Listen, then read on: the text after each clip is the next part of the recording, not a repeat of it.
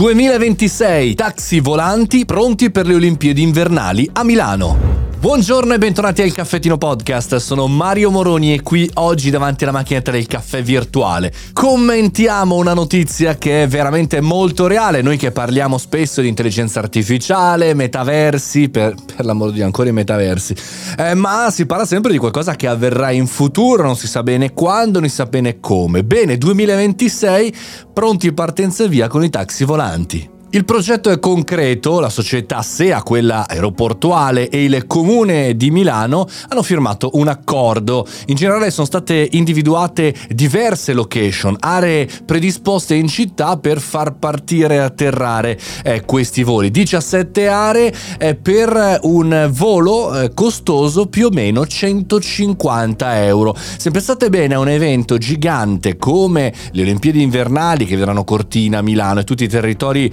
eh, del nord Italia impegnati, beh non è tantissimo eh, per una fascia chiaramente alto spendente.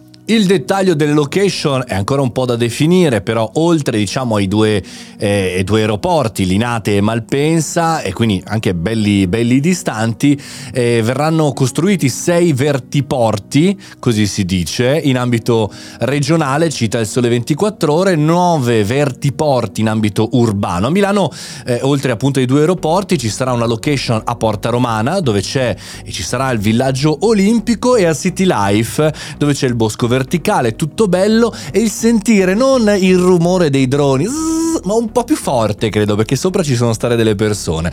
Interessante anche andare a approfondire i risvolti non soltanto sociali e cittadini, ma anche tecnologici di questa eh, evoluzione che ha veramente dell'incredibile, almeno per quanto riguarda il nostro fantastico e incredibile Sud Europa non soltanto Milano ma anche Roma perché eh, l'obiettivo diciamo delle linee guida del piano strategico nazionale di ENAC eh, prevedono eh, la realizzazione di diverse strutture di questo tipo e poi eh, fondamentalmente anche l'utilizzo in futuro di strutture simili a Torino, Venezia, Bari e chiaramente anche Cortina dove si svolgerà insieme a Milano diciamo questa Olimpiadi invernale.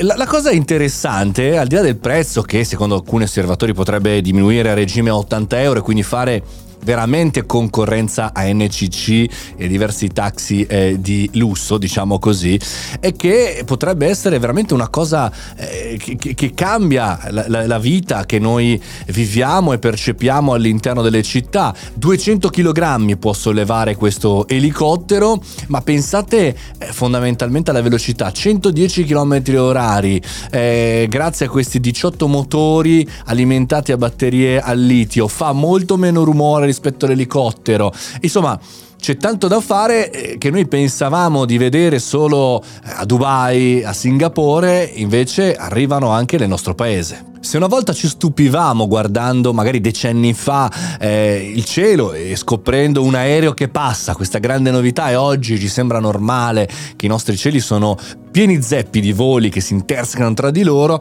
magari in un futuro eh, tra pochissimo, velocissimo, nei prossimi anni cominceremo a stupirci meno di questi elicotteri che ci portano in giro e forse ci stupiremo delle automobili.